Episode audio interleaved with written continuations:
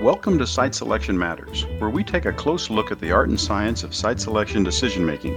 I'm your host, Rick Weddle, President of the Site Selectors Guild. In each episode, we introduce you to leaders in the world of corporate site selection and economic development. We speak with members of the Site Selectors Guild, our economic development partners, and corporate decision makers to provide you with deep insight into the best and next practices in our profession. In this episode, we have as our guest Andreas Dressler, Managing Director of Location Decisions, a Berlin, Germany based location advisory firm that assists companies in the location analysis and site selection in Europe and around the world. Today, Andreas will talk with us about investment attraction strategies in the post COVID 19 world in which we live today. Join me as we welcome Andreas Dressler to Site Selection Matters. Andreas, we're all working every day to try to figure out how to best manage in this new environment. What are you seeing really in Germany in terms of reopening the economy? Well, I think the um, the approach has been very different throughout all of Europe. So Germany specifically, or Germany specifically, is is starting to slowly reopen. So uh, people are starting to go back to work. Factories, particularly in the automotive industry, which has caused a lot of concern, are have reopened in many cases. So things are returning to some semblance of normality. Um, you have a similar development in other European countries. Some countries, primarily the Nordic countries like Sweden, have, have had a more relaxed attitude. Things there have been going on pretty much as normal. Countries that have been more impacted, like Spain and Italy, are also slowly starting to reopen and have introduced reopening plans that will see their economies not go back to full capacity, but certainly see um, major industries get back online between now and, and the end of June. Well, thank you, Andreas. It's really interesting. I haven't used the word normal and new and in a sentence in the last few weeks without having the word new in front of it. so we're all trying to figure out what will be the new normal as we go forward. Why don't you take a minute if you if you don't mind to help our audience understand what you see as a corporate location advisor in the corporate investment and global growth dynamics, the changes that are underway? The biggest question, I think, for everybody in this field, whether you're a site selector or an economic developer, is, is what's going to happen to investment, what's happening with investment projects. And probably everybody has experienced the same thing. Projects are being put on hold or are being canceled outright. That's happening for different reasons. Now, certainly, there are a lot of companies in industries that are being impacted very hard and they've had to cancel their projects because their focus right now is, is really on survival. It's on retaining cash. It's on um, not laying off too many workers. And the last thing these companies are thinking of is expanding. So those projects are, are pretty much gone. We also see a lot of companies, and this is probably the largest group based on my experience and some of the conversations I've been having, that are simply putting projects on hold. In many cases, these are companies that want to invest, have fundamental reasons to be investing, but because of the uncertainty around everywhere in the world right now, they just can't make those decisions. They're waiting to see how things play out, and their investment decisions are on hold. And then there's a third group of companies that are going ahead. I would say that's the minority of companies. Those companies are moving ahead with projects, albeit more slowly. And then a really tiny fraction of companies are moving ahead much more quickly because they've got a, a strong reason to be building up capacities or to be establishing new facilities. So that's what we're seeing right now. That's the immediate impact. The big question is what happens further down the road? What happens in a few months? What happens a year or so from now? And I think um, it's still too early to say. Companies have to evaluate where they're going to invest in future. If uh, they were focusing on a particular market, will that still be an interesting market for them 12 months from now? If they were planning to uh, focus on a particular service or product and, and expand capacities for that, will there still be demand for that particular service or product? Plus, you have a whole range of other economic and, political factors that are going to impact where and how companies choose to invest. It's going to make for some interesting times as we look ahead. From a community or a region or a state or maybe even a country's perspective, in view of all of these changes, what, what role do you think investment attraction or FDI in particular, should play in their location's economy going forward? So that, that's a, a really important question, Rick. It, it depends largely on what the community's overall economic development goals and strategy is or is going to be. So it, it doesn't really matter if you're a, country or a state or a, a large metro area or a small community. The first question now is what is your overall economic development strategy? What is it that you're trying to do for your economy now and in the post COVID scenario? So, uh, your overall primary goal might simply be to retain as many jobs as possible regardless of what those jobs could be. Uh, your primary goal could be to build up or at least to retain certain types of industry clusters. Your goal could be to create certain types of jobs. So, depending on those overarching questions, the next question is then what role can investment attraction and, and particularly FDI play in that? What's the contribution that investment in FDI can make to your overall strategy? And the answer could vary. The answer could be a huge contribution. So the answer could be if you want to retain or create new jobs, investment attraction is going to play a very big role in that. However, I think that for some communities, the answer might be not such a big role. And some communities might come to the conclusion that they're better off paying attention to existing companies, paying attention to their existing base of investors. And it's, it's ultimately going to be a question of where do we get the biggest returns on our taxpayer dollar? That's always been the question. But uh, if you think a few months ahead, I think most uh, governments in the world at, at all levels of government are going to have significant budget problems. Um, there's going to be less tax revenue. They're going to be spending significant amounts on, on helping companies that are there already. They're going to be spending significant amounts on helping workforce. So I think governments are going to be a lot more selective in terms of how they use the resources they have. And that will really determine how much money or how much resource they put to investment attraction. In other words, is this worth us investing in is this going to generate return on our taxpayer dollar? So it sounds like what you're saying is that while a lot of economic development organizations or investment promotion agencies are right now just trying to figure out how to get their companies back to work and and their people back to work that it really comes down to as after they get that underway you know what's their overall strategy and how does that work and so getting back on that strategy makes a lot of sense and that and FDI will yeah. fit into that one way or the other it might. Uh, again, it might mm-hmm. not. So I've spoken to some agencies in, in the last few days who've told me that they're developing their strategy for post-COVID and that FDI plays a, a big, big role in that and that their governments have decided they're going to continue investing and they're going to continue making a big push towards attracting investment. But I can also see a scenario in, in other parts of the world where some governments might come to the conclusion there are going to be less projects. It's going to be more competitive to win FDI projects we're going to have stretched budgets and we're better off using that money to help indigenous industry companies that are already here or displaced workers. So each community, again, whether it's a country, state, city, or, or smaller community, is going to have to make a decision as to how they allocate their resources and, and what role investment and FDI plays in that. That'll make for some interesting changes. You know, Andreas, in the early days of investment attraction, the Economic Development Organization or the IPA approach may have been somewhat what we used to say in this country shoot everything that flies and claim everything that falls, or the a shotgun approach, which doesn't really seem to work very well so much anymore. Uh, with this a strategy approach, what objectives really do you think should make up a sound strategy? And then how specifically should the IPA or the EDO measure performance? So the, the shotgun approach is definitely one that I'm, I'm, familiar with.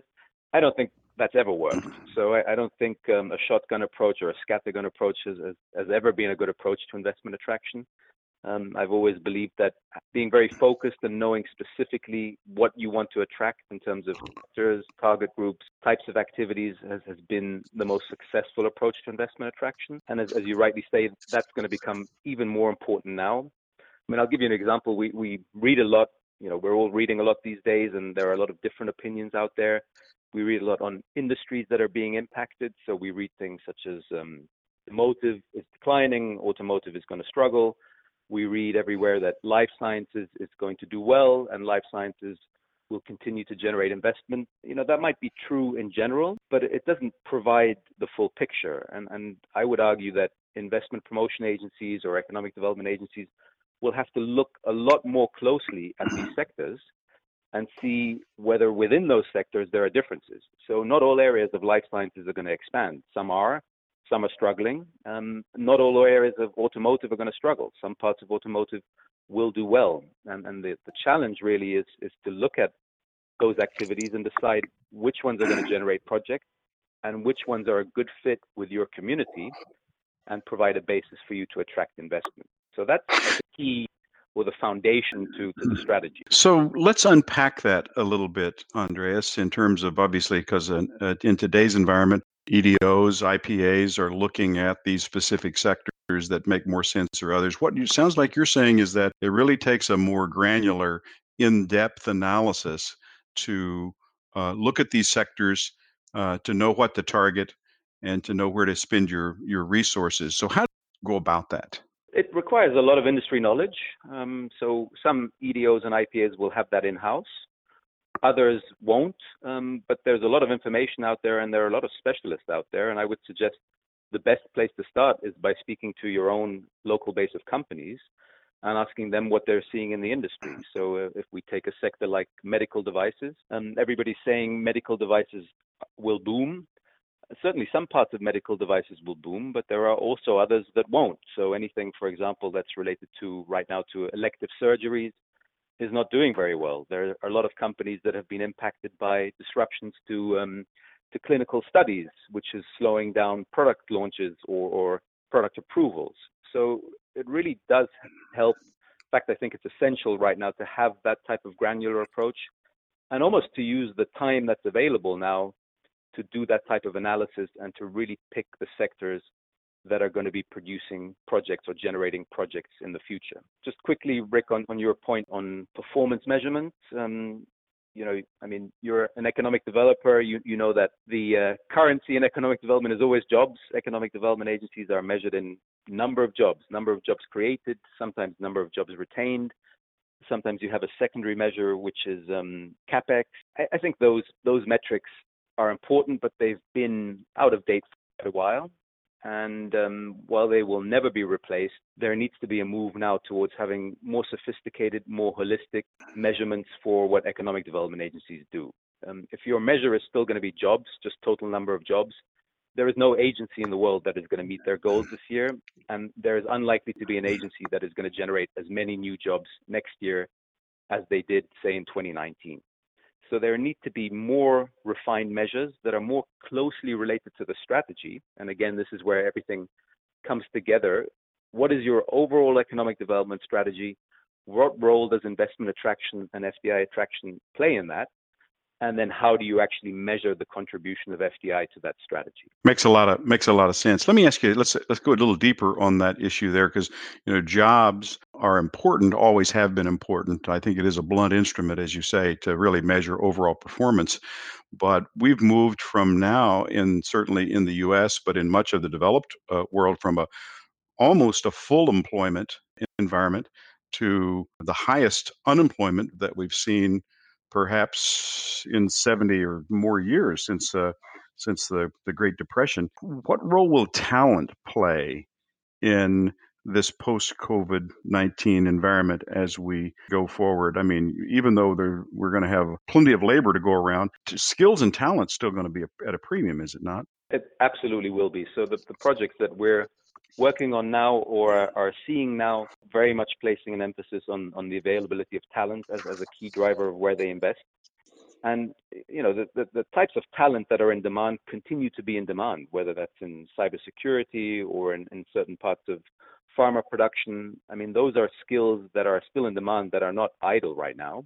So one of the, the questions might be going forward is how can we create not just any jobs, but how can we create resilient jobs? And I know that's a, a tough definition to make, but uh, this is definitely something that I think economic development agencies should be dealing with is how can we create jobs that are recession proof, downturn proof, um, there's never any guarantee, but how can we create jobs that are not so volatile and that won't disappear as quickly the next time something happens? Excellent point, because uh, uh, these black swan events like this COVID 19 pandemic have really upset the apple cart. And so it's given us a, uh, I, li- I, like your term, resilient or recession-proof jobs. That's perhaps a whole topic for another co- conversation on another day. Let's switch gears, if you don't mind, a little bit, and let's talk about this whole environment and situation from the corporate perspective. What are you hearing from the corporate community?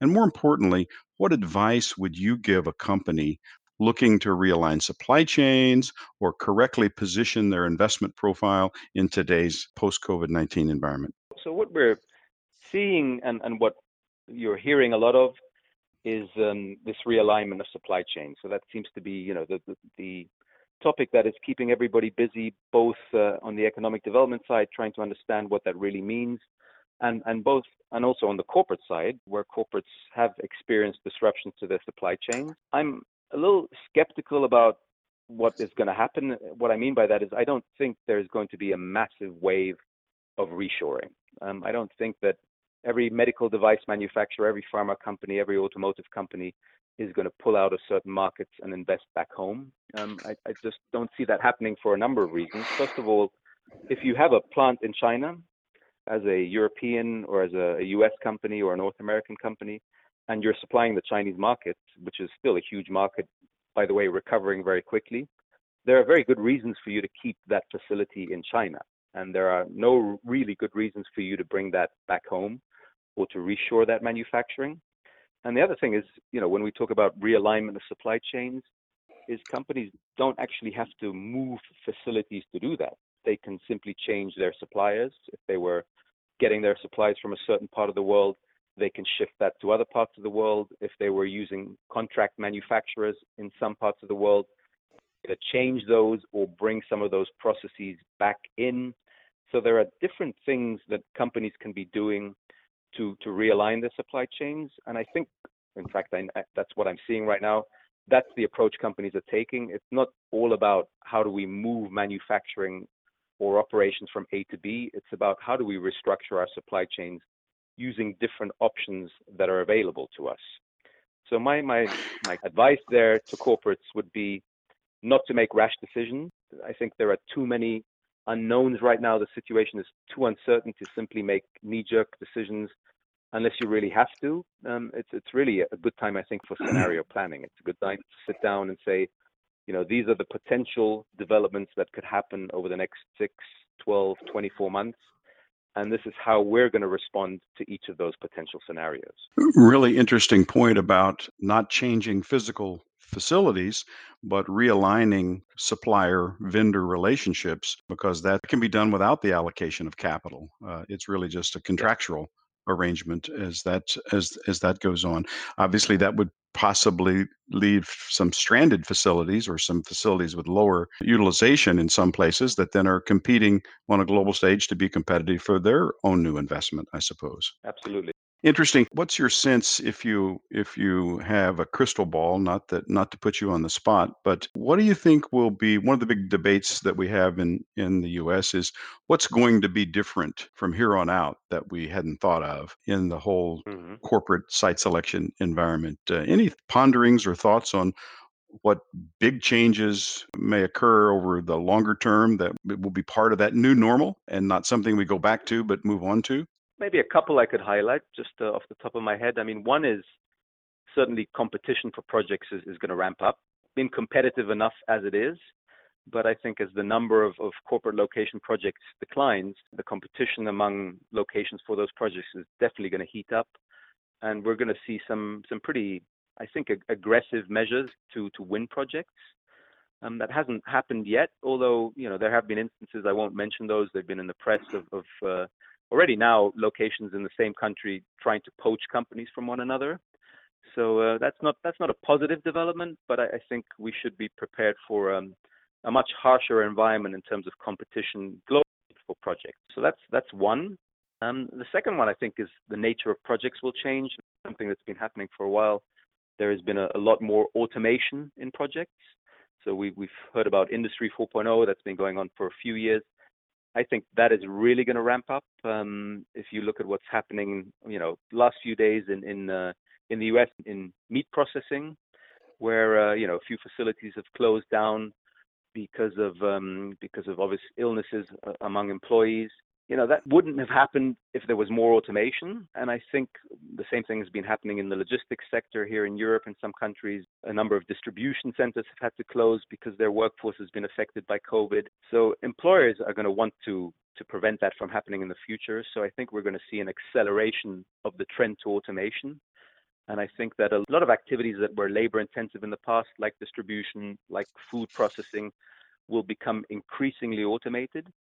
That's not necessarily a good thing. In fact, that is not a good thing for communities that want to retain or create employment. I guess the only silver lining there is, is one of the sectors that is definitely going to boom, and then that I would be putting my money on is, is industrial automation. So companies that are producing technologies that are producing industry 4.0 type systems and equipment are really going to see demand go up over the next year and then beyond. Well, Andreas, you've given us a lot to think about today. Lots of get back to basics with strategy for communities, regions, states, and countries, but also then some big changes that could occur over the next few years more competition and a changing nature of projects, and maybe more automation and robots because robots don't get sick.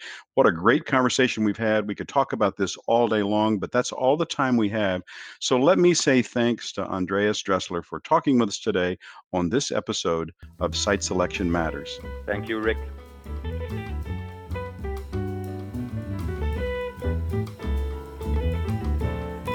Thanks for listening to this episode of Site Selection Matters.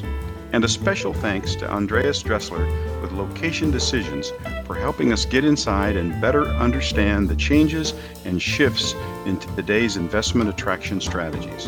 What an informative discussion and one that leaves us with a lot to think about. Again, I am Rick Weddle, President and CEO of the Site Selectors Guild. This podcast represents my views and the views of my guest, and they do not necessarily represent the views or opinions of the Site Selectors Guild or its membership. We hope you'll subscribe to Site Selection Matters podcasts on Apple Podcast, Stitcher, Spotify, or wherever you get your podcast. We look forward to bringing you some great discussions in the year ahead. Until next time, good day.